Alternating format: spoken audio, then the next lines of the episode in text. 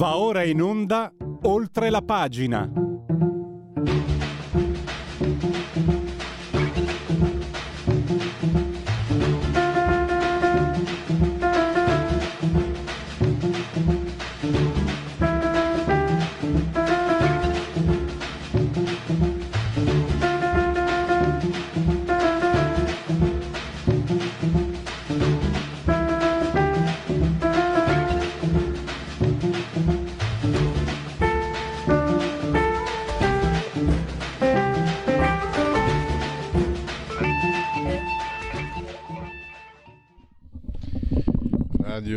Libertà, oltre la pagina.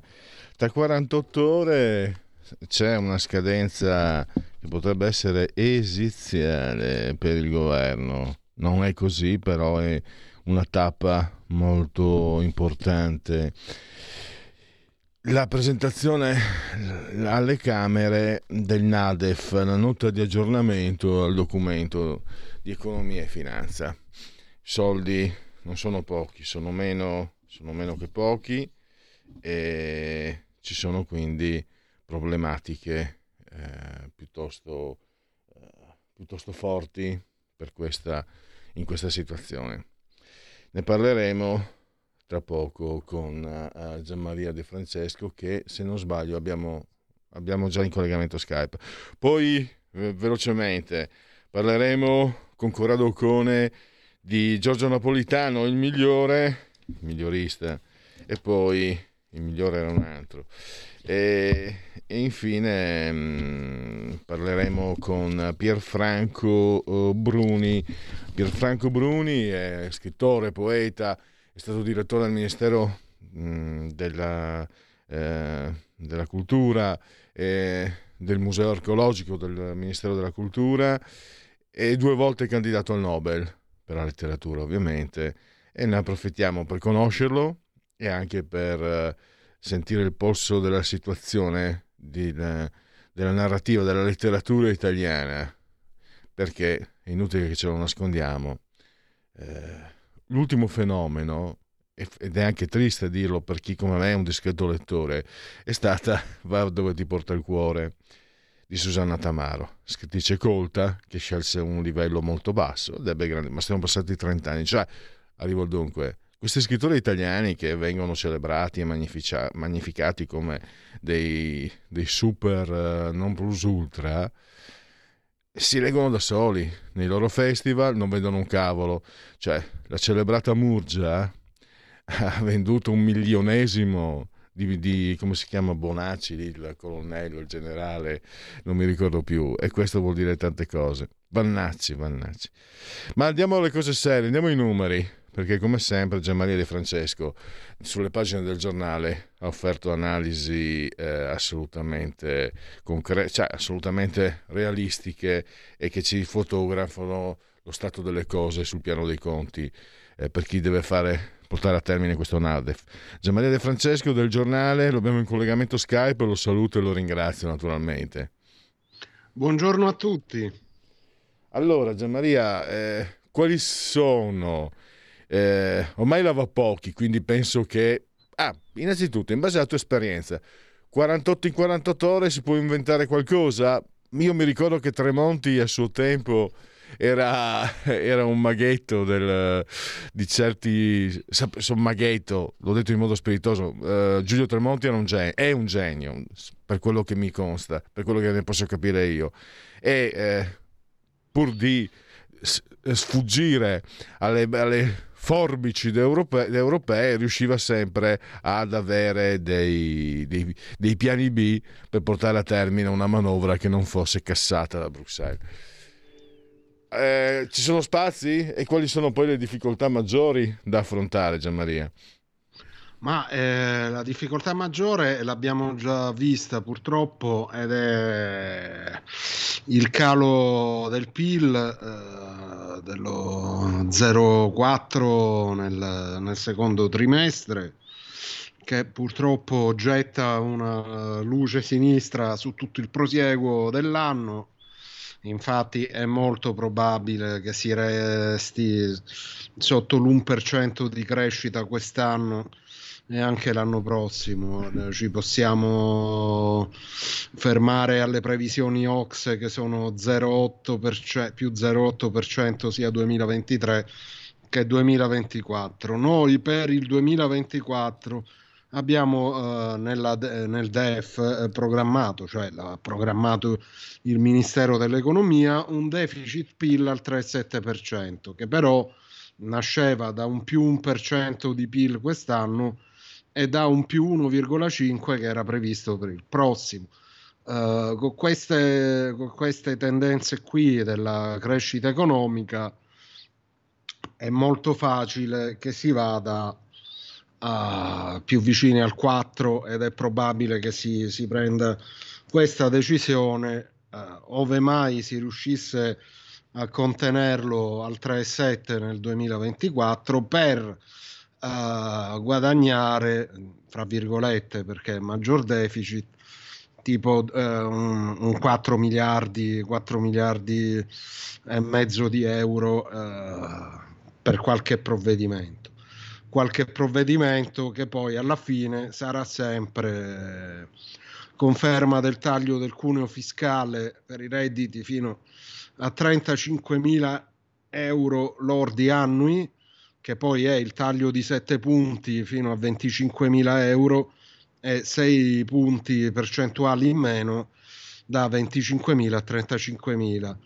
E poi a questo che costa una decina di miliardi si aggiunge uh, per 4-5 miliardi, uh, almeno questa è l'intenzione, uh, un innalzamento o, o un contestuale abbassamento, dipende da dove lo si prende, un innalzamento a 28.000 euro della soglia di reddito annuo uh, per cui si beneficia dell'aliquota IRPEF minima, che è quella del 23%, perché altrimenti uh, oggi uh, chi guadagna più di 15, 15.000 euro dovrebbe pagare il 27% e quindi la si alza così che il uh, beneficio del cuneo, del taglio del cuneo non venga cancellato uh, dall'essere soggetti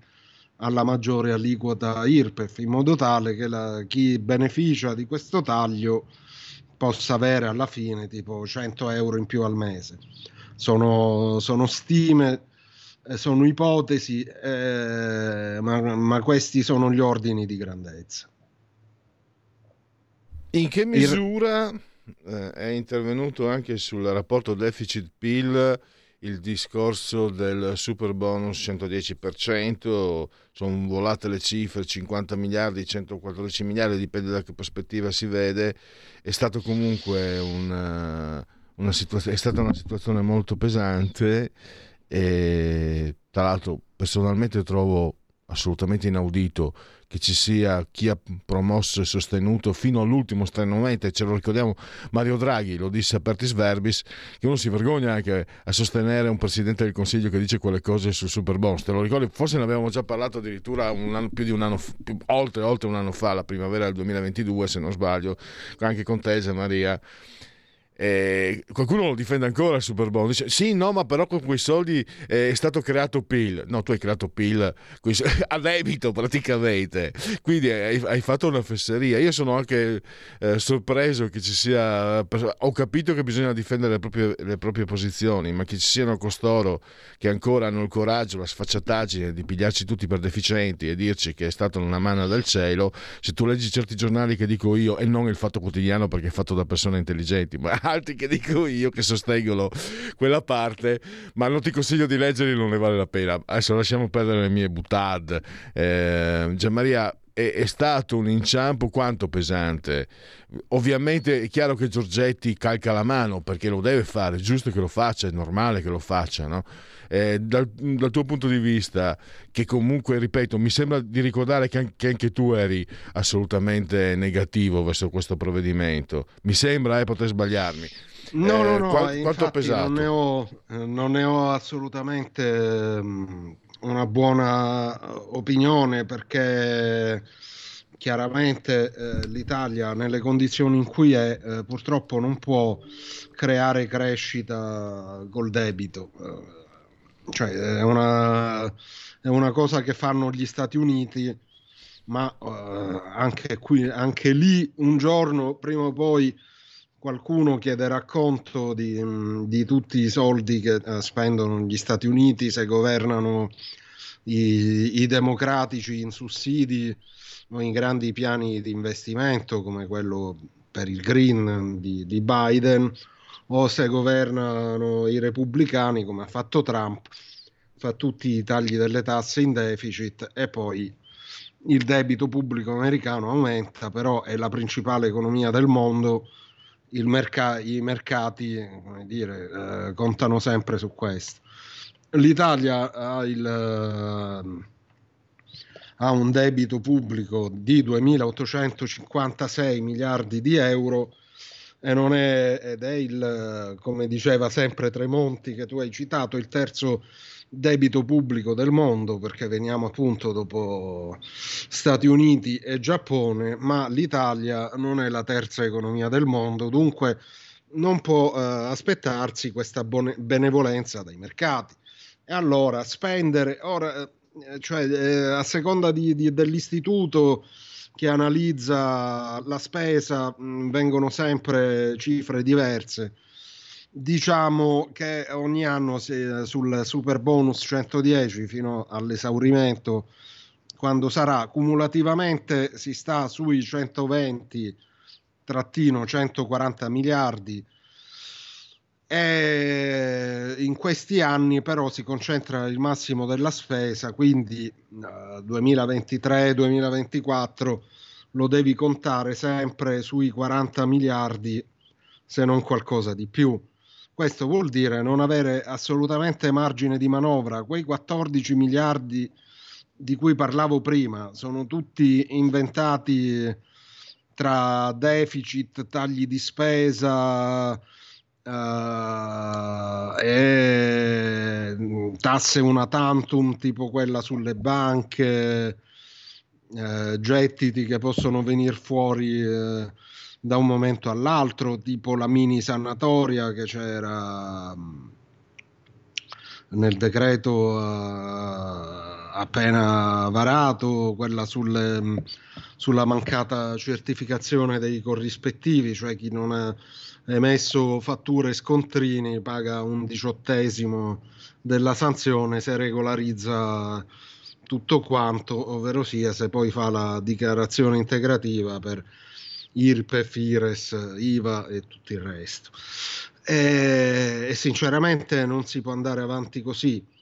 Io l'unica cosa che posso dire, perché comunque questa euforia collettiva del super bonus non è ascrivibile solo al, ai 5 Stelle che sono rimasti gli, uni, gli, ultimi moicani a difendere questo provvedimento, eh, politicamente parlando, ma è stata un'euforia collettiva eh, legata al post pandemia per cui si pensava che la festa del deficit e del debito durasse. Oggi purtroppo l'Europa ha deciso da, eh, cioè non è da un momento all'altro, però si sapeva che dal 2024 ci si sarebbe dovuti eh, rimettere in regola.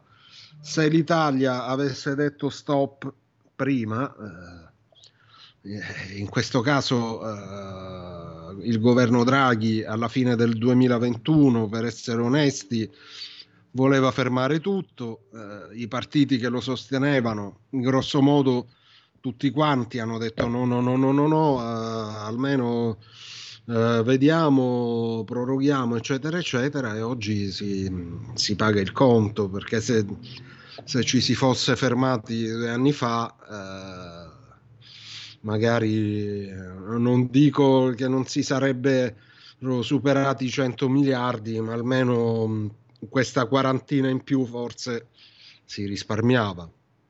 In ogni caso si vedrà, eh, magari riescono a scaricare sul, eh, sul 2023 che è l'ultimo anno, quello in corso in cui il patto di stabilità è sospeso, scaricano un altro po' di deficit e poi gli anni prossimi eh, si, si, tira un po' la cinghia. È un peccato Maria, perché... Gianmaria, ti, scusami, ti interrompo perché manca meno di due minuti. Volevo chiederti l'incidenza del PNRR. Ho letto, e tu confermami o meno, eh, che eh, più saremo capaci di portare a termine cioè aprire i cantieri del PNRR, più cresce il PIL. Eh, ho letto male o, o ha scritto male dove ho letto io o, o, è un capitolo che comunque è importante anche in funzione deficit PIL e di conseguenza più o meno indirettamente anche per per la formulazione di questo NADEF? Ma guarda, eh, siccome il super bonus impedisce praticamente di disporre di risorse per gli investimenti, le uniche che rimangono sono quelle del PNRR, però va, va rimodulato, è stato rimodulato, eh, l'Italia spera di, di, chiudere tutta questa partita eh, perché è stato aggiunto Repower EU entro la fine dell'anno. Uh, io direi eh, è bene che quegli investimenti si facciano perché comunque contribuiscono alla, contribuiscono alla crescita del PIL. Non aspettiamoci cifre straordinarie perché ce lo siamo detti anche in passato. L'effetto cumulato eh, del PNRR eh, 2021-2026 come crescita aggiuntiva del PIL in 5-6 eh, anni fa più 3-4%. Quindi ogni anno ti porta uh, sì e no uno 0,4, 0,5 al massimo uh, ad andar larghi. Comunque è meglio averlo che non averlo e quindi è meglio, meglio investire. Gianmaria, siamo arrivati al termine. Come sempre sei stato chiarissimo e disponibilissimo. Io ti ringrazio, ricordo ogni giorno sulle pagine economiche del giornale Gianmaria De Francesco ci spiega come stanno andando i conti italiani e non. Grazie, grazie ancora e risentirci presto. Grazie, grazie a voi.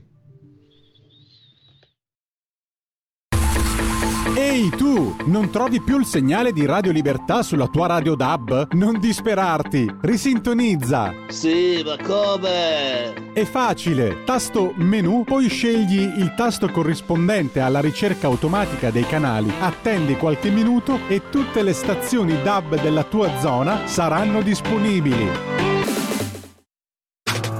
Stai ascoltando Radio Libertà. La tua voce libera, senza filtri né censura. La tua radio.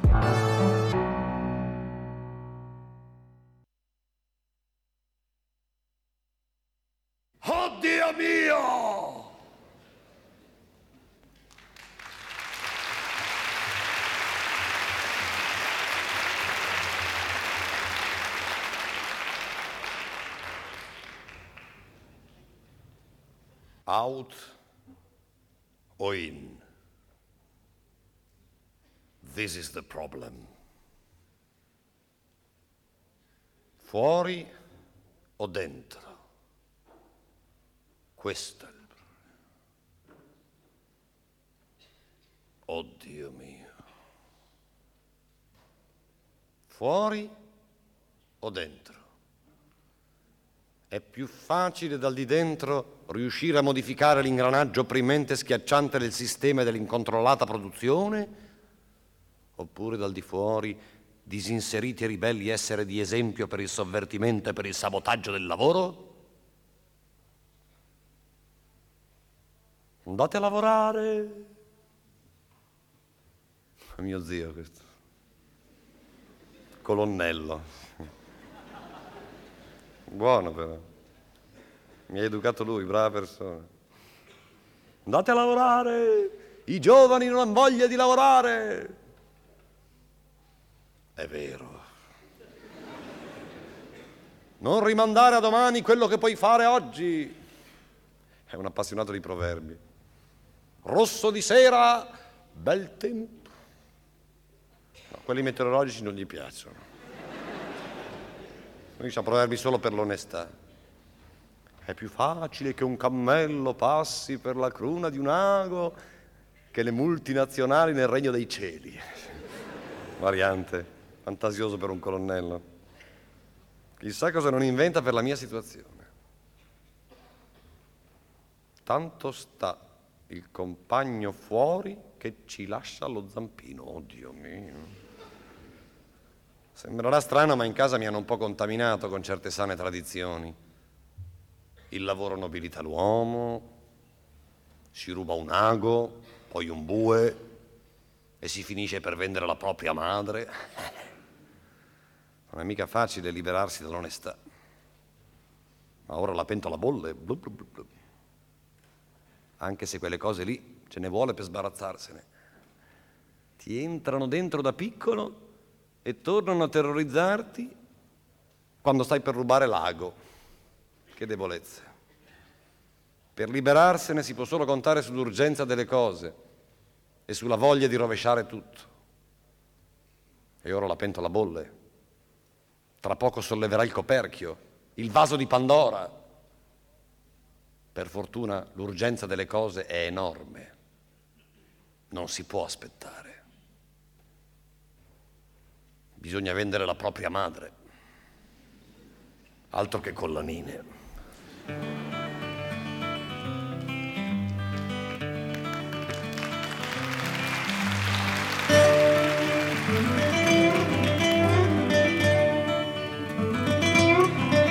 E allora è venuta la voglia di rompere tutto.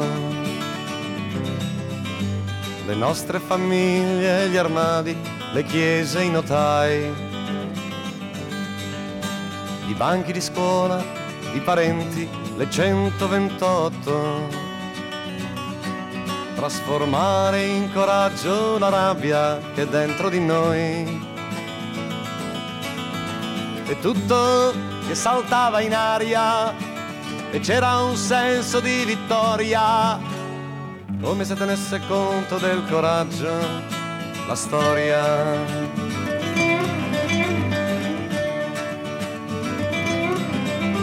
E allora è venuto il momento di organizzarsi, di avere una linea e di unirsi intorno a un'idea. Dalle scuole ai quartieri alle fabbriche per confrontarsi e decidere insieme la lotta in assemblea. E tutto che sembrava pronto per fare la rivoluzione, ma era una tua immagine o soltanto una bella intenzione.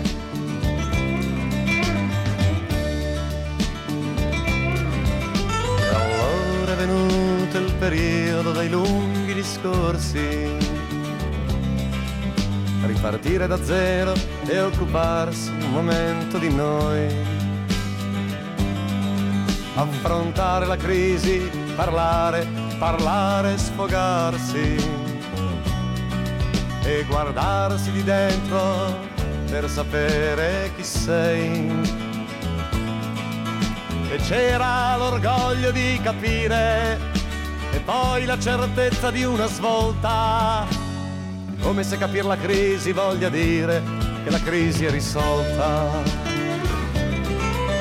E allora ti torna la voglia di fare un'azione, ma ti sfugge di mano e si invischia ogni gesto che fai. La sola certezza che resta è la tua confusione il vantaggio di avere coscienza di quello che sei. Ma il fatto di avere la coscienza che sei nella merda più totale è l'unica sostanziale differenza da un borghese normale. E allora ci siamo sentiti insicuri e stravolti reduci, laceri e stanchi, come inutili eroi. Non le vende perdute per strada e le fasce sui volti.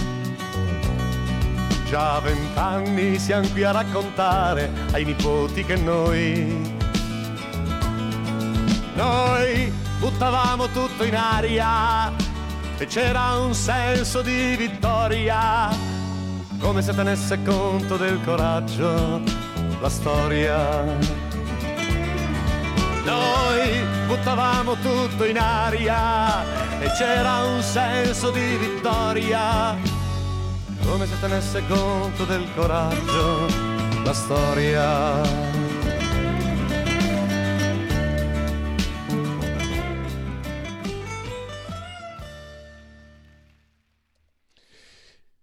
Questa volta non ci sono riusciti. Io ricordo qualche anno fa quando scomparve Carlo Azeglio Ciampi, eh, chi in un bilancio complessivo ricordava per esempio la grande stangata ricevuta dall'Italia per colpa delle scelte di Carlo Azeglio Ciampi come Presidente del Consiglio 92-93 dintorni, anche come Presidente della Banca d'Italia, come Governatore della Banca d'Italia, insomma, cioè sicuramente mm, una figura di, di, spessore elevato, per carità, ma che aveva commesso anche degli errori pesanti. Ebbene, quanti anni fa è morto Ciampi, adesso non lo ricordo, mi ricordo che la stampa riuscì a silenziare coloro che volevano mettere sul bilancio tutto, tutti i numeri.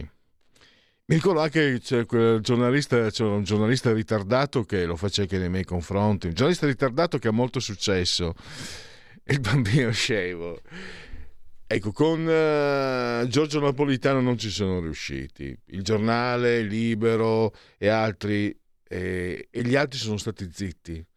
La stampa ha rimproverato Giorgia Meloni di essere stata freddina, ma sono stati attenti a non inzigare perché i social, eccetera. Cioè, Giorgio Napolitano non è stato il presidente degli italiani, Giorgio Napolitano è stata una figura fortemente divisiva a partire dal 1956, quando benedisse i carri armati sovietici che sparavano, che sparavano sugli operai. Disse che quei carri armati difendevano la pace. Quindi, personaggio, un personaggio, ma io voglio ricordarlo. Nel 94 lui era, mm, mi sembra, capogruppo al Senato eh, dopo il suo discorso, se non ricordo male, Silvio Berlusconi è andato ad abbracciarlo. In questo senso, cioè quando io dico controverso e divisivo, eh, sto mettendo sul piatto i pro e i contro, cioè quelli che sono pro e quelli che sono contro. E eh, l'altro giorno ha scritto un articolo direi molto equilibrato da questo punto di vista, Corrado Cone, eh, per individuare la figura anche storica per certi aspetti di Giorgio Napolitano. Corrado Cone lo possiamo leggere sempre su Libero, eh, saggista, eh, lo abbiamo in collegamento via Skype eh, e lo ringrazio e lo saluto. Benvenuto, dottor Ocone. Ma io nell'articolo che avevo fatto per Libero avevo avuto dal direttore eh, un compito ben preciso, quello di eh, fare un bilancio storico del settennato di Napolitano come Presidente della Repubblica. Ma ehm, vi ringrazio per poter permettermi, eh, per permettermi questa mattina di allargare un po', eh, se possibile, il raggio a tutta la figura di Giorgio Napolitano, una figura ormai eh, passata alla storia, storica, diciamo. E quindi, eh, insomma, mh, fare riferimento un po' a tutta la biografia sua che appunto eh, lo ha visto transitare mh, dal fascismo, ma mh, io eh, su questo punto insisterei poco perché eh, iscriversi ai GUF a 18 anni per poi diventare comunisti a 20, insomma, non lo, non lo imputerei poi al napolitano successivo in quel clima ci si iscriveva un po' tutti al, a, alla gioventù fascista e comunque un giovane diciottenne in qualche modo non, ehm, non aveva ancora cognizione di causa. Ecco però... Anche, più... dottor Ocone, anche Eugenio Scalfari, anche Dario Fo, e no, quindi questo, diciamo è in buona compagnia. Questo lo sappiamo, però eh, ripeto... Mh, eh, una cosa eh, sono i tanti fascisti che sono poi transitati al comunismo eh, tipo lo storico dell'arte Raduccio Bianchi e Bandinelli, che erano fascisti eh, in età consapevole e con molti e anche con eh, delicati incarichi pubblici ricevuti dallo Stato fascista, un altro è un giovane che eh, però, mh, insomma, per motivi più vari possibili, insomma, si iscrive eh, un, alla sezione giovanile di un partito eh, in piena epoca fascista. Quindi io, mh, io, però, ecco, quello che nella biografia di Giorgio Napolitano eh, eh emerge subito ed è sicuramente un tema di interesse storico che poi apre molte riflessioni di tanti tipi, è il suo eh, passaggio dal comunismo all'atlantismo e all'europeismo.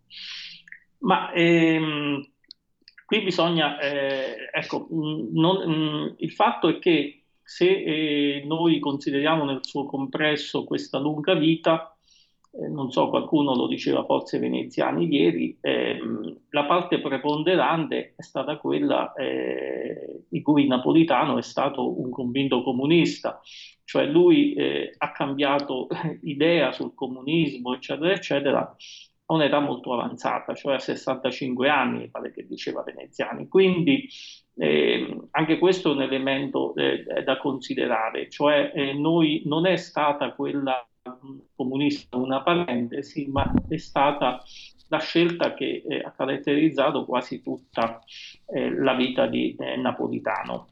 E, ehm, e, e quindi ehm, eh, quando è avvenuto il passaggio? Il passaggio è avvenuto negli anni Ottanta ed è avvenuto eh, ed è un passaggio che ha in qualche modo ehm, interessato tutta la sinistra, cioè Napolitano, no, come ho scritto io nell'articolo, non era un, una figura di secondo piano nel partito, eh, com, come poteva essere Partini, Peltini nel Partito Socialista, era un dirigente eh, proprio del comitato ristretto, di, eh, del comitato centrale del Partito Comunista, quindi ne ha seguito tutte le fasi.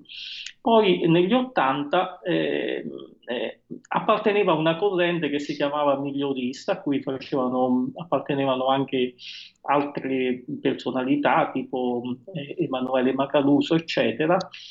E, mh, mm, e, e comunque eh, negli anni 80 lui ha Mm, insomma, eh, maturato e poi realizzato questo vero e proprio capovolgimento ideale, perché ancora negli anni 70 lui era un comunista convinto, eh, difendeva eh, l'Unione Sovietica eh, riguardo alla vicenda di Solzhenitsyn, eccetera. Poi qualcosa è successo, in particolare è successo qualcosa con il suo viaggio in America. Il suo viaggio in America eh, primo comunista italiano a mettere piede in America, e, eh, sposta gradualmente eh, l'asse delle, eh, diciamo, della sua ideologia dal vecchio comunismo a, a una sorta eh, di atlantismo e soprattutto un, un, europeismo spinto. Anche questo eh, che poi eh, gli eredi del Partito Comunista diventeranno europeisti spinti. Addirittura oggi il PD viene giudicato a Bruxelles come il partito più europeista che ci sia. Eppure è, è una storia anche questa fatta di capovolgimenti perché il Partito Comunista si è sempre opposto eh, all'Europa, si è sempre opposto all'Europa, ha sempre votato contro l'Unione Europea, eh, che allora si chiamava Comunità Europea, e quindi mh, c'è stato anche qui un cambiamento netto, eh, rapido, veloce, e per quanto riguarda l'atlantismo, eh, l'atlantismo non è stato ovviamente mai nelle corde di questo partito che in sostanza era un avamposto dell'internazionale comunista in Italia, non è stato mai eh, nelle corde, eh, tanto che solo nel 76, se ricordo bene, ehm, Berlinguer disse che lui si sentiva sicuro sotto l'ala protettiva della Nato, ma non disse mai di aderire ai valori del mondo libero di cui la Nato faceva parte.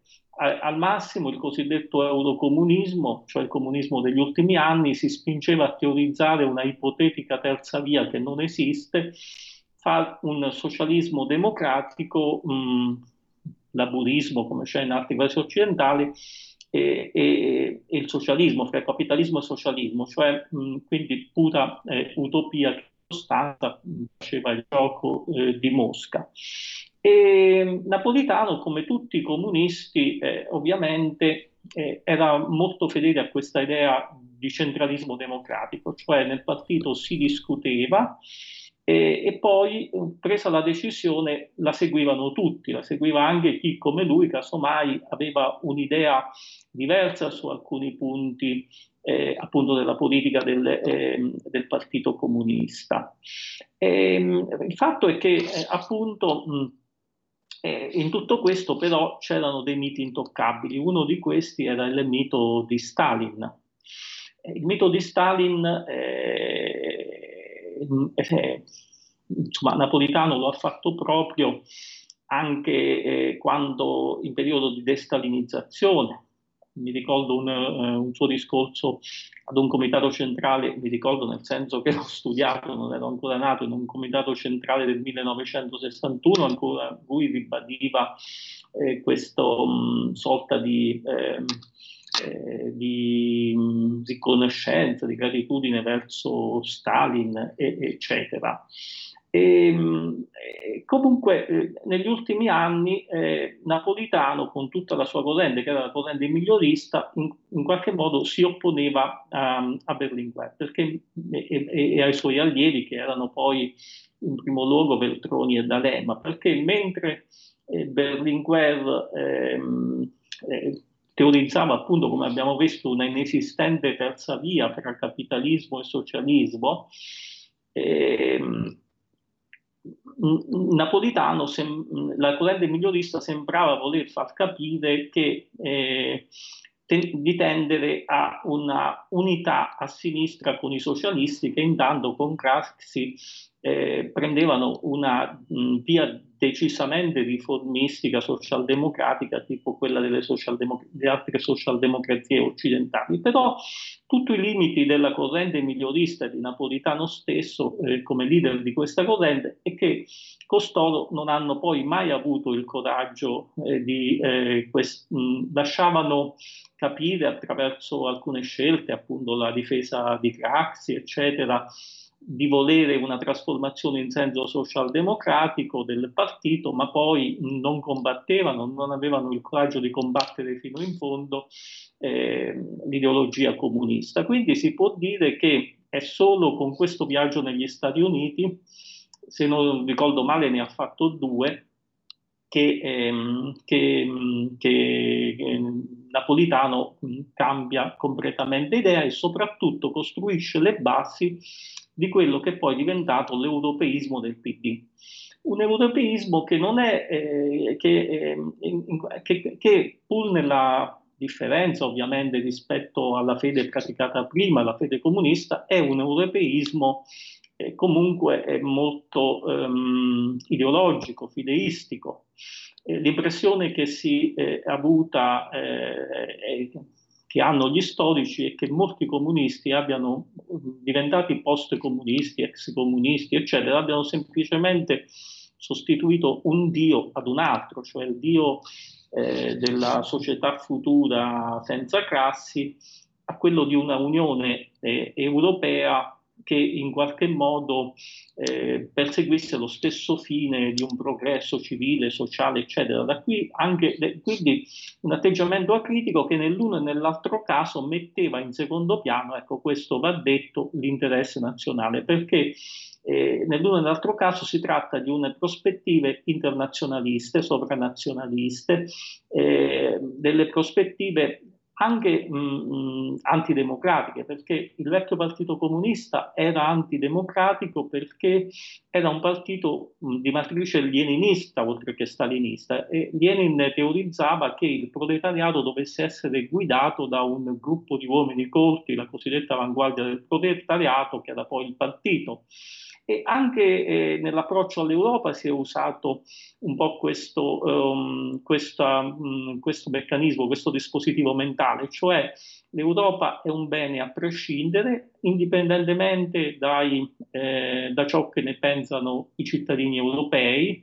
Bisogna fare delle scelte che non hanno alternative, come disse eh, Napolitano nel suo discorso di insediamento al Quirinale, e queste scelte, aggiungo io, vanno fatte anche se appunto ehm, non tengono conto del popolo tra virgolette, ignorante che in qualche modo va accompagnato per mano e per strada questo, quest, verso queste eh, rosie prospettive. Quindi, mh, se, eh, quindi eh, e tutte poi mh, anche mh, eh, poi gli errori non pochi compiuti da Napolitano nel suo settennato eh, sono a ben vedere riconducibili mh, a questa eh, ideologia assunta in modo fideistico che è quella dell'europeismo astratto, perché, perché eh, lui in sostanza pure con eh, Berlusconi, che sicuramente apparteneva a tutto un altro mondo anche antropologicamente rispetto a Napolitano. Napolitano era un borghese napoletano come Giorgio Amendola, fra l'altro erano persone dell'alta borghesia che a un certo punto avevano abbracciato eh, la fede comunista. Ecco, mh, nonostante diciamo, questa differenza mh, eh, antropologica, mh, politica, sociale con, Napoli- con, eh, con um, Berlusconi, eh, eh, Giorgio Napolitano eh, ha, ha, agito in modo non, parzi- non, imparziale, secondo me, ma mh, che ha danneggiato enormemente la destra e Berlusconi, quando venivano intaccati i principi e desiderata dell'Unione Europea e in particolare dell'asse eh, franco-tedesco eh, che, ehm, che mh, che in qualche modo mh, è, è, motore, è, stato il motore di, dell'Unione Europea. Quindi ecco, mh, questo eh, mi sembra eh, l'elemento proprio mh, più la chiave per capire un po' eh, eh la vita eh, di, di, Giorgio Napolitano, cioè eh, un uomo sicuramente realistico che sapeva usare le armi del realismo eh, politico, fi- mm, come poi nella tradizione del marxismo, ma che eh, agiva eh, per, eh, per servire un'ideologia, una fede eh, che Beh. un tempo era quella comunista e poi è diventata quella europeista, ma non siamo tutti europeisti, per carità, cioè l'Europa è, una, è la civiltà occidentale, si, mh, è la civiltà a cui apparteniamo, però questo, l'europeismo non è, la, eh, è, è, astratto e ideologico, è un'altra cosa, è quello che vediamo per esempio all'opera quando con le politiche costruttivistiche, quindi non liberali... Dottor Ocone, devo devo chiudere perché purtroppo abbiamo esaurito lo spazio. Comunque direi che abbiamo detto abbastanza. Allora io la ringrazio, insomma, e, e ecco, poi volevo dire un'altra cosa. Eh, Napolitano è stato un presidente molto interventista e questo ehm, però ehm, dipende anche dal fatto che la nostra Costituzione non chiarisce bene la natura e i limiti del Presidente della Repubblica, che per certi aspetti può diventare anche un re repubblicano come Napolitano è diventato. Ecco, mh, forse ripensare con serietà alla, ai compiti, ruoli, eccetera, del, della massima carica dello Stato è quando mai necessario anche in un progetto di riforma della Costituzione. Grazie, grazie a Corrado Cone e a risentirci presto. Segui la Lega è una trasmissione realizzata in convenzione con La Lega per Salvini Premier. Lega Online, sono sul sito legaonline.it, scritto legaonline.it, molte cose si possono fare, segui la Lega prima che la Lega seguisca te alla Pellegrina, anche secondo sintassi, o segua te alla Marciana. Eh, qui potete trovare anche tutto un po' le feste della Lega, a settembre, ottobre, insomma, sappiamo sono periodi di, fe- di celebrazione di questo tipo. Eh, poi potete iscrivervi alla Lega, è molto facile, si può fare versando 10 euro, anche tramite PayPal, PayPal, senza meno necessità che siate iscritti a PayPal, Quindi codice fiscale, gli altri dati richiesti e infine vi verrà recapitata la magione per via postale, ma se di mezzo ci sono poste italiane sono consigliati ampi, ampi, caldi e forti gesti apotropaici sia alle femminucce che, alle fem- che ai maschietti. La tessera Lega Salvini Premier, il momento di autocoscienza civica, il 2 per 1000, scrivi D43 nella tua dichiarazione dei redditi, scelta libera che non ti costa nulla. D di Domodossola, 4 i Cavalieri dell'Apocalisse, 3 il numero perfetto. Sono soldi nostri, ma lo Stato magari, cioè, ma lo Stato cerca di farne lui quello che vuole. Noi almeno possiamo dirgli, se li tiene lui, ma possiamo dirgli come spenderli. E infine, le apparizioni radio-televisive dei protagonisti della Lega, i politici, abbiamo Scusate, ecco qua. Oggi pomeriggio Alberto Gusmeroli, presidente della Commissione Attività Produttive a SkyTG 24, rubrica Economia. Poi giovedì 28 di settembre il sottosegretario della programmazione e coordinamento coordin, eco, Ecord economica Alessandro Morelli, All News TGCOM 24 alle 9.30 del mattino. E basta, diciamo che possiamo andare a vedere. Sai cosa facciamo? Invece dei sondaggi, faccio i convenevoli formulaici quasi quasi. E vi ricordo che siete in simultanea con eh, Radio Libertà. Questa è la trasmissione oltre la pagina, in simultanea quando sono scoccate le 11.29, insieme al grande dottor Federico Borsari, assiso sulla tolla di comando in regia tecnica a, eh, entrambi sospesi a 66 metri sopra il livello del mare, temperatura 23 gradi centigradi sopra la zero interna, 20,8 esterna, 62% l'umidità, 1021,8 millibar la pressione. L'abbraccio come sempre forte, forte, forte, forte, signora Carmela, Angela e Clotilde. Loro ci seguono e ci seguiscono anche, lo, dice, lo dico io, dal canale 252 digitale televisivo terrestre, perché Radio Libertà è una radiovisione. Quindi chi si abbona a Radio Libertà campa oltre cent'anni. Meditate, gente, meditate. Potete continuare anche a farvi cullare dall'agito suono digitale della Radio DAB, e ci mancherebbe altro. Oppure... Eh, togli la condivisione eventualmente se c'è, perché io qua non riesco a vedere nulla come sempre, eh, non, non, fa, non funziona. L'è rotto, come diceva Spalletti di Fabregas tanti anni fa, l'è rotto e quindi devo fidarmi, sono come un cieco al bastone della mia vecchiaia de, e, della, e, dei miei occhi e lui Federico. Allora dicevo mh, mm, che eh, ci sono i, le applicazioni iOS e Android che vi permettono di seguirci ovunque voi siate con ah, tablet, mini tablet, iPad, mini iPad. Non è finita.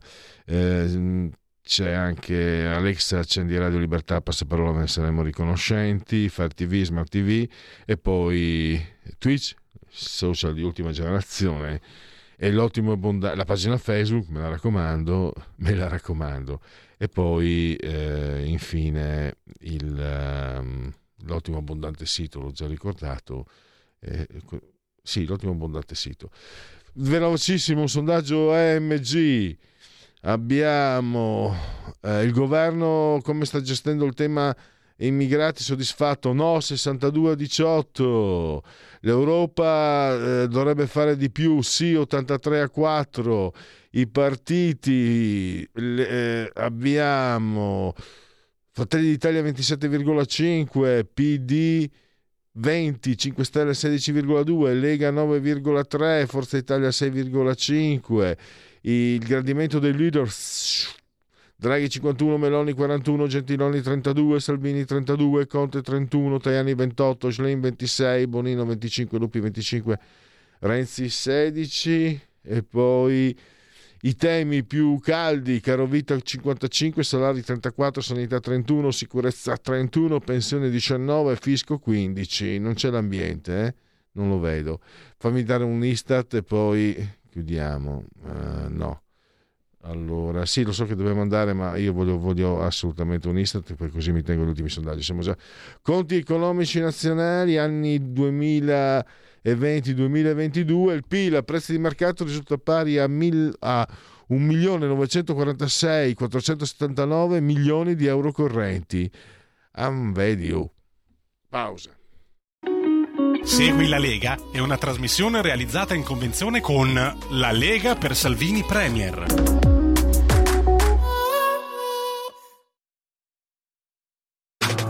Stai ascoltando Radio Libertà. la tua voce libera, senza filtri né censura. La tua radio.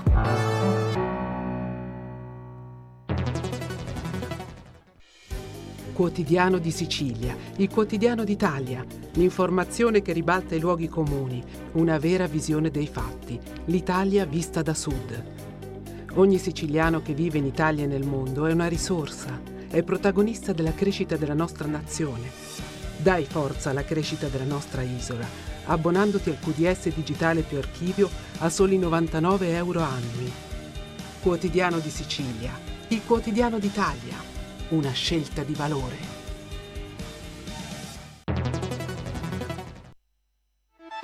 Stai ascoltando Radio Libertà, la tua voce libera, senza filtri né censure, la tua radio. La tua radio è ascoltabile anche con la televisione in digitale. Sul telecomando della televisione digitale o del tuo ricevitore digitale puoi scegliere se vedere la TV o ascoltare la radio. Risintonizza i canali radio e troverai anche Radio Libertà, canale 252.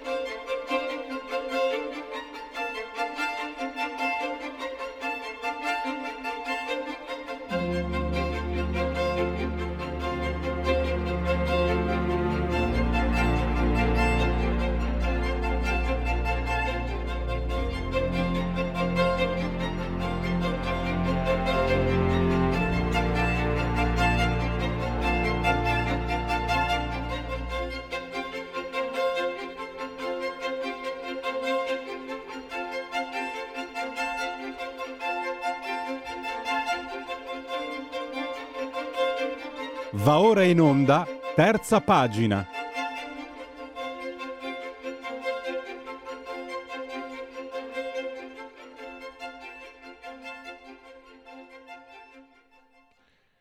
Oggi parliamo di letteratura, di letteratura italiana in particolare con eh, un personaggio che ha eh, un curriculum davvero straordinario, archeologo, direttore, sto leggendo, direttore del, del Ministero dei Beni Culturali, componente della Commissione UNESCO per la diffusione della cultura italiana all'estero, presidente del Centro Studi Grisi eh, e poi altri incarichi.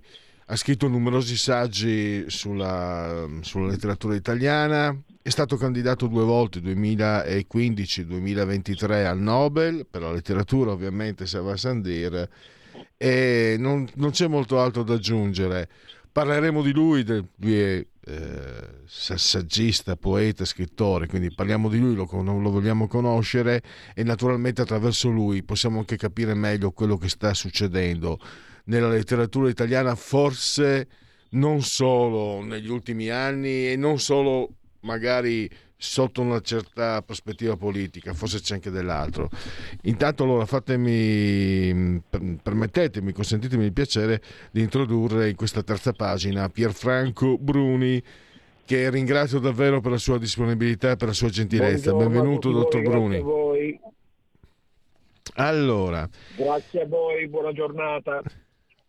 Grazie. Allora, prima di entrare, io volevo anche sentirla no, su queste cose. Ha scritto dei saggi, no? ne abbiamo anche parlato la settimana scorsa per telefono. Mi era venuto una. Ho, ho- ho avuto un certo tipo di, immagine. No? In Italia, in 70 anni, tra il 1906 e il 1975, quindi 69 anni, ci sono stati eh, cinque premi Nobel, Deledda, Pirandello, Quasimo, Carducci, Carducci e Montale, il primo e l'ultimo, poi eh, grazie a Deledda, Luigi Pirandello, Salvatore. Ho avuto questa, questa immagine, dottor eh, Bruni. L'Italia ha vinto premi, ha vinto gli Oscar per la letteratura eh, negli anni in cui era più alto il tasso di eh, analfabetismo ed era più bassa la scolarizzazione.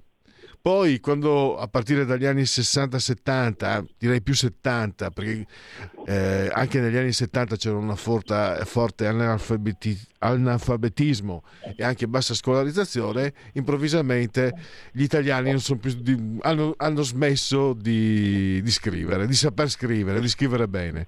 È un'immagine eh, anche iperbolica, un po' provocatoria. Volevo partire da qui e poi anche capire la, la sua visione di quella che deve essere. Mi ha colpito molto il fatto, perché è molto chiaro no, in questo, attenzione, eh, la letteratura non è cronaca, è, è sogno, perché altrimenti smette di essere se stessa se cronaca, diventa storia. E questo mi sembra uno dei motivi anche che forse eh, stanno, stanno spostando o stanno impoverendo la letteratura italiana. Tanta carne al fuoco in una domanda sola, ma adesso la parola, Sì. per fortuna, ce l'ha Pierfranco Bruni.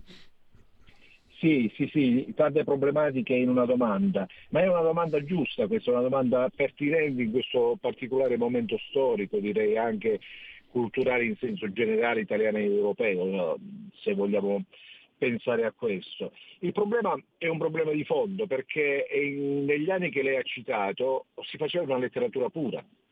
Quella letteratura che non nasceva dalla cronaca, ma era una letteratura che pur avendo da- alle basi una forma realistica eh, portava nella pagina letteraria, nella pagina narrativa un percorso che era un percorso di rappresentazione dei personaggi, anche degli ambienti se vogliamo, ma con un linguaggio che era un linguaggio letterario puro, un lettera- un linguaggio estetico, un linguaggio che proveniva da una formazione che era una formazione um- umanistica classica che ha sempre reso la letteratura come punto nevralgico, la letteratura italiana che ha sempre reso come punto nevralgico all'interno di una ah, problematica culturale internazionale.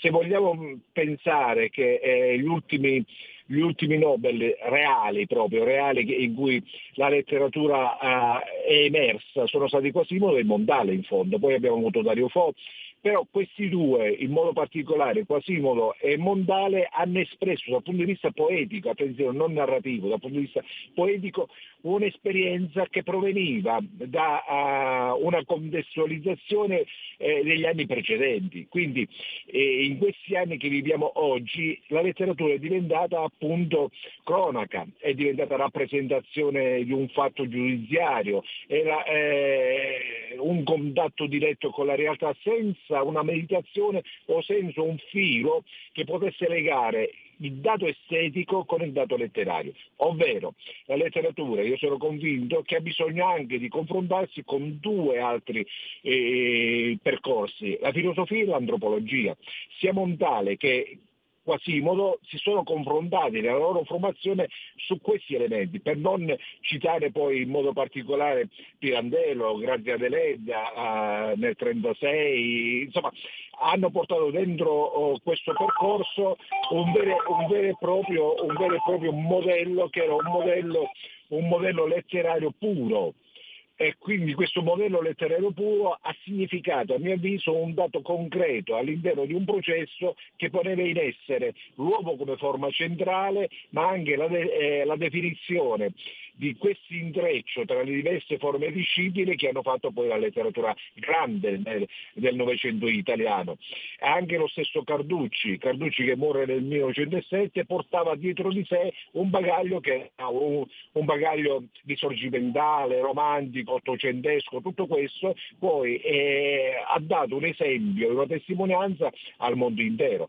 È chiaro che con il premio che è stato dato l'anno scorso alla francese Arnaud, credo che eh, abbia sancito proprio il modello di letterarietà eh, in un contesto che è un contesto europeo. Quindi la letteratura non è immediatamente denuncia, può diventare denuncia nei secoli eh, successivi perché si recupera questa testimonianza, non è cronaca ma è testimonianza di sé, è il proprio diario di ogni scrittore, quindi questo significa che la centralità eh, sul piano narrativo dei personaggi, del personaggio diventa fondamentale. Nella poesia eh, la centralità del lirismo, dell'estetica diventa anch'essa punto nevralgico di un percorso che è un percorso chiaramente puramente letterario. Noi non dobbiamo fare confusione, e giustamente lei lo diceva, tra ciò che è letteratura e ciò che è cronaca, ciò che è letteratura e ciò che è sociologia, ciò che è letteratura e ciò che è, è saggio politico. Quindi dobbiamo continuare a fare questo percorso anche se non dobbiamo perdere di vista le diverse comparazioni che ci sono all'interno dei processi letterari di questo periodo. Oggi, soprattutto oggi, viviamo in un contesto in cui bastano quattro sms e si, eh, si pensa di raggiungere un testo letterario. Non è così perché dietro questo messaggio, e D'Annunzio lo ha eh, testimoniato, c'è tutto un percorso che è un percorso estetico, certamente, ma esistenziale. Quando viene a mancare questo legame è chiaro che non facciamo più letteratura, ma facciamo rappresentazione del reale. Pensavo, eh, dottor Bruni, anche a questo fatto. Eh, I grandi nomi, non necessariamente solo i, i premi Nobel, ma anche protagonisti della, della, narrativa della letteratura italiana, mi viene in mente, non è tanto conosciuto, no? ma Borgese, autore di Roubaix, negli anni 90, secondo la critica francese, è stato uno degli, dei pionieri del romanzo europeo in Italia lo si sa meno, in Francia infatti, infatti te lo facevano studiare all'università. E Sicilia, vengo su dalle mie parti, sono di origine friulana, Italo Svevo, e chi non conosce sì. Italo Svevo. Arrivo dunque, io sto parlando di nomi che erano condivisi, condivisi e anche eh, uscivano dalla provincia italiana. Adesso io vedo un forte provincialismo e vedo autori eh, non voglio fare nomi, caro figlio per esempio, che sono della parrocchietta, sono gli scrittorini della parrocchietta, la parrocchietta vuole imporceli, vuole farci credere che siano giganteschi, che siano dei giganti, non lo sono perché la coscienza c'è una coscienza comunque culturale di, qual, di della persona, del cittadino. Cap- cioè, se io dico Pirandello, dico Pirandello, se dico ho fatto i nomi che, che ho fatto prima. Eh, Umberto Eco era di sinistra, ma se dico Umberto Eco, dico Umberto Eco, è di tutti, anche se lui ha voluto stare da una parte. I nomi che vanno per la maggiore, che mi vengono i premi, i premi strega, che mi vengono proposti come super non plus ultra della letteratura, fuori classe campioni, e sono, sono degli scarsi, sono scarsi. E questo è, una- questo è una- un atto di presunzione mia nella definizione, però sono un discreto lettore e posso permettermelo. e poi parlo con un'autorità come lei, quindi eh, professore, naturalmente gli permetto queste licenze al cospetto di chi ne capisce veramente. E poi soprattutto c'è questo fatto anche, la grandezza viene riconosciuta e condivisa quella che viene contrabbandata come grandezza, sto sempre restando sul, sul fronte della letteratura, quella di adesso che viene, non è condivisa, mi dispiace, non è condivisa, cioè questo è innegabile. E que- quello che piace a tutti non è necessariamente qualcosa di valore, qualcosa che valga, eh. non, sto eh, parlando di successo pop, eh, sto parlando di coscienza di- della grandezza. Magari Carlo Emilio Gadda, tanti facevano fatica a leggerlo e non l'hanno letto, ma della sua grandezza ne erano consapevoli e ne erano con- convinti tutti. Sì, io sono convinto di questo perché lo scrittore si porta dentro di sé il mestiere di scrivere, come diceva Pavese, e questo mestiere di scrivere è una formazione vera e propria. E non si può fare della propria professionalità un eh, racconto letterario. E rimane eh, di per sé, voglio dire, rimane il proprio diario eh, della cronaca personale, quindi non si può tradurre questa esperienza personale in letteratura. E lo scrittore vive sulla propria pelle la dannazione della, eh, della scrittura. Lei ha citato molto bene Gadda, può piacere o non piacere, ma è uno scrittore fondamentale in un percorso linguistico vero e proprio.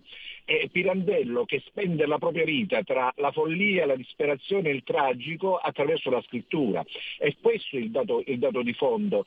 Oggi questa sofferenza della scrittura, della parola, non c'è più, non c'è questa visione, nonostante eh, um- eh, Umberto Eco, lei ha citato benissimo, però oh, il nome della rosa è un, un romanzo strutturato su una visione eh, narrativa, narrante, lo stesso Alberto Moravia che tutti hanno dimenticato, pur avendo una sua appartenenza ideologica ben precisa, ma era uno scrittore che sapeva narrare, ma ha speso la propria vita sulla letteratura, non ha speso la propria vita facendo il magistrato e poi eh, ripiegandosi sulla letteratura. E credo che questo sia il dato fondamentale. Una cosa è, è leggere Camilleri, una cosa è vedere eh, il commissario.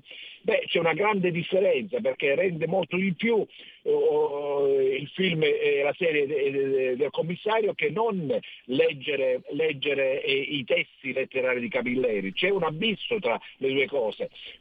Dottor Bruni, dottor eh, Bruni, la interrompo. Dottor Bruni, mi permetta, sono semiserio, ma serio anche. Eh, posso iscrivermi al club Pierfranco Bruni Fan, fan Club perché ho- io avevo. ho- a me manca tanto che qualcuno metta Camilleri dove deve stare Camilleri secondo la letteratura, per come la concepisco io. Pro- eh, professore, mi permette, purtroppo il tempo vola. Eh, questa è una cosa mia personale, mi permetto proprio, avendo una, una figura autorevole come lei. Ehm, ho scoperto ad agosto, per motivi di salute, mi sono, dato, sono ri- ritornato sui libri a leggere e ho letto le novelle nude di Pirandello, quelle novelle che erano state pubblicate una volta sola, eccetera. Ed è ri- risorta la mia convinzione. Il teatro di Pirandello, che è fantastico, meraviglioso, eccetera, non rende giustizia al Pirandello scrittore. Il Pirandello scrittore eh, è quanto di... Stavo leggendo Dostoevsky, stavo, stavo leggendo autori, oh, mi, sono, mi sono permesso il lusso di trattarmi bene. Il Pirandello scrittore è inaudito, cioè me lo ricordavo già inaudito. Ho cominciato a 14 anni a leggere Pirandello, ma avevo perso un po' di vista. Glielo chiedo sommessamente con umiltà e voglio, eh, eh, no voglio, mi fa, proprio ci tengo un'opinione di un addetto ai lavori. Quanto torto ho a dire che il teatro non rende giustizia al Pirandello scrittore che per me è di inaudita grandezza? Sì, ha, ha ragione, perché se si pensa soltanto al fu Mattia Pascal, no? Eh, che è un epicentro, un- l'epicentro della letteratura e quindi della, della narrativa del Novecento sostanzialmente, eh, ci fa capire questo che va recuperato un birandello tout court nella complessità. Ma il teatro non ha reso giustizia perché il teatro è il testo letterario, però poi è la teatralità, è la recita, sono gli attori. Perché se noi leggiamo giustamente, come ha detto lei, alcuni aspetti teatrali di Pirandello, lo riduciamo una- a un gil- gilgentino, cioè a, a questo Agrigento che si porta dietro il mito, il sacro di una Sicilia, ma che va oltre, voglio dire, va oltre. Perché sì, è vero che uno nessuno centomila diventa il punto di riferimento, ma è il punto di riferimento di una letteratura internazionale. Eh, ma eh, il teatro non sta soltanto in chi scrive il teatro, ma in chi ra- rappresenta il teatro. Eh, eh, D'Annunzio è, è stato ed è un grande, è un grande autore di teatro fino a quando Eleonora Duse recita D'Annunzio, perché altrimenti eh, La città morta, La figlia di Iorio, sono opere minori rispetto al trionfo della morte, al piacere, al fuoco, ma è l'attrice che rende grande poi il teatro, è la rappresentazione in sé che fa dire a quel linguaggio letterario e teatrale un- un nuovo- una nuova forma di, eh, di- di- di recitazione attraverso i moduli appunto del- dell'avventura e del destino del personaggio, perché nel teatro conta molto di più il personaggio rispetto anche al testo narrativo in cui le parole hanno un loro senso. Assolutamente. Infatti mi veniva in mente, mm, io ho dei, dei- il teatro lo, lo vedo soprattutto per televisione, prima o poi riuscirò a vederlo. Ho una- un, eh, un'opera di Pirandello dove tra gli interpreti c'è eh, un giovane Solenghi, quello del Marchesini Solenghi Sì, Lopez. sì, sì. E francamente, cioè, anche e c'è, ne ho tante, ce n'è, c'è un Pensaci Giacomino con Salvo Randone, eh, già più che ottantenne, ormai cieco, era diventato cieco. Cioè, Eh, certo. anche in televisione, eh, dottor Bruni, s- sembra, sembra di essere lì, Se- cioè, lo s- senti le vibrazioni, e allora, però dico, eh, eh, se il teatro deve essere anche in qualche modo, e chiaramente inevitabilmente interpretato, deve essere in qualche modo ostaggio l'opera anche dell'attore, eh, forse bisognerà un po', un po' ripensare, sì, bisogna vedere certe, certe valutazioni. Dottor Bruni, purtroppo siamo arrivati alla fine del, te- del tempo. Io ne approfitto però per la sua gentilezza, la sua disponibilità e di aver ascoltato anche le mie lucubrazioni un po' così, perché spero di averla più avanti anche per entrare più nello specifico delle sue opere, per parlare più da vicino delle sue opere, perché ci terrei anche molto a, a conoscerle io stesso e ad approfondirle e farle conoscere anche agli ascoltatori. Grazie per Franco Bruni e risentirci presto davvero.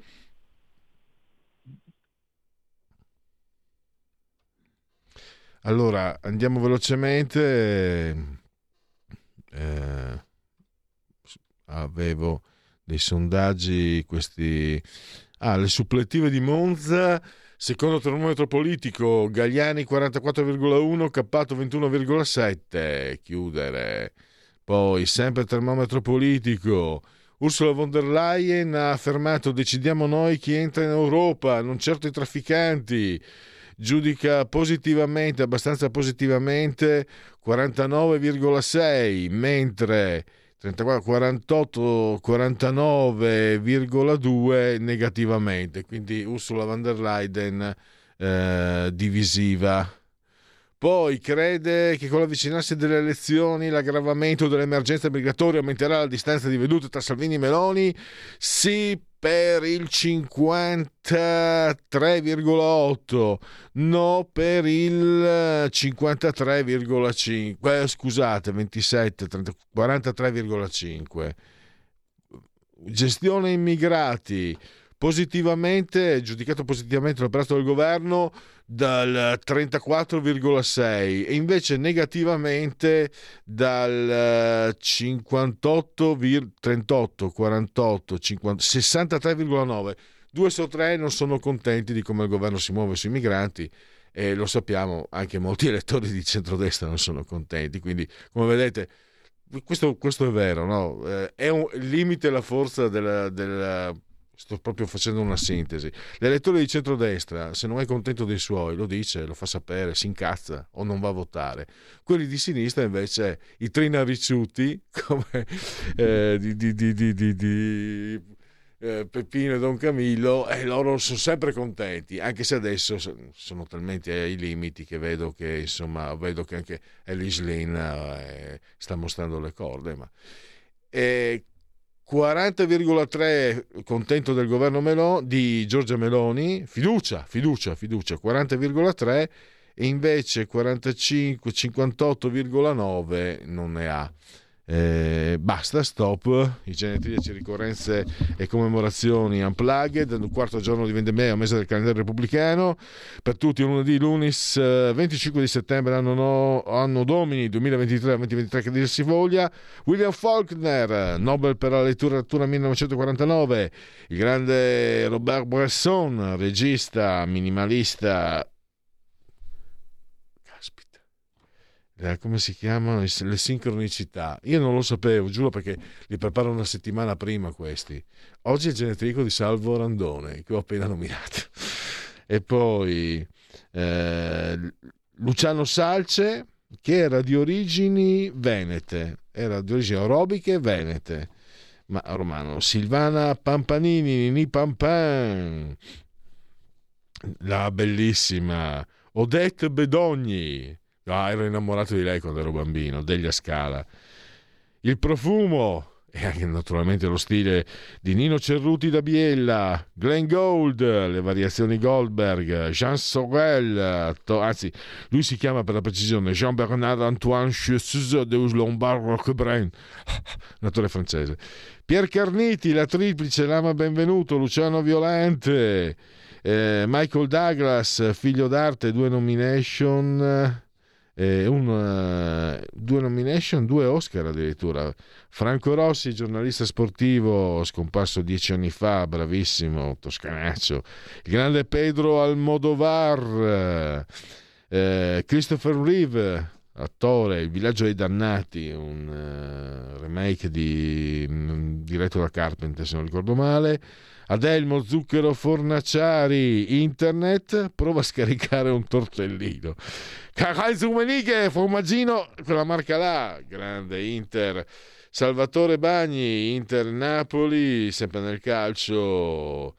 Vic Sorriso, Vega, Mr. Blonde, Michael Madsen, l'attore Will Smith che domani vedrete è all'incima i desideri delle donne perché domani tornano i sondaggi di Ashley Madison.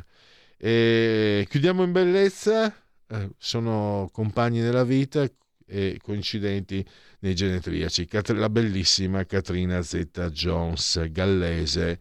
Z credo sia il nome che la nonna aveva dato a una barca del nonno. Pensa un po'. Grazie, grazie per essere rimasti all'ascolto di Radio Libertà, grazie al grande Federico Dottor Borsari, suo autore di comando saldamente regia tecnica e che dire.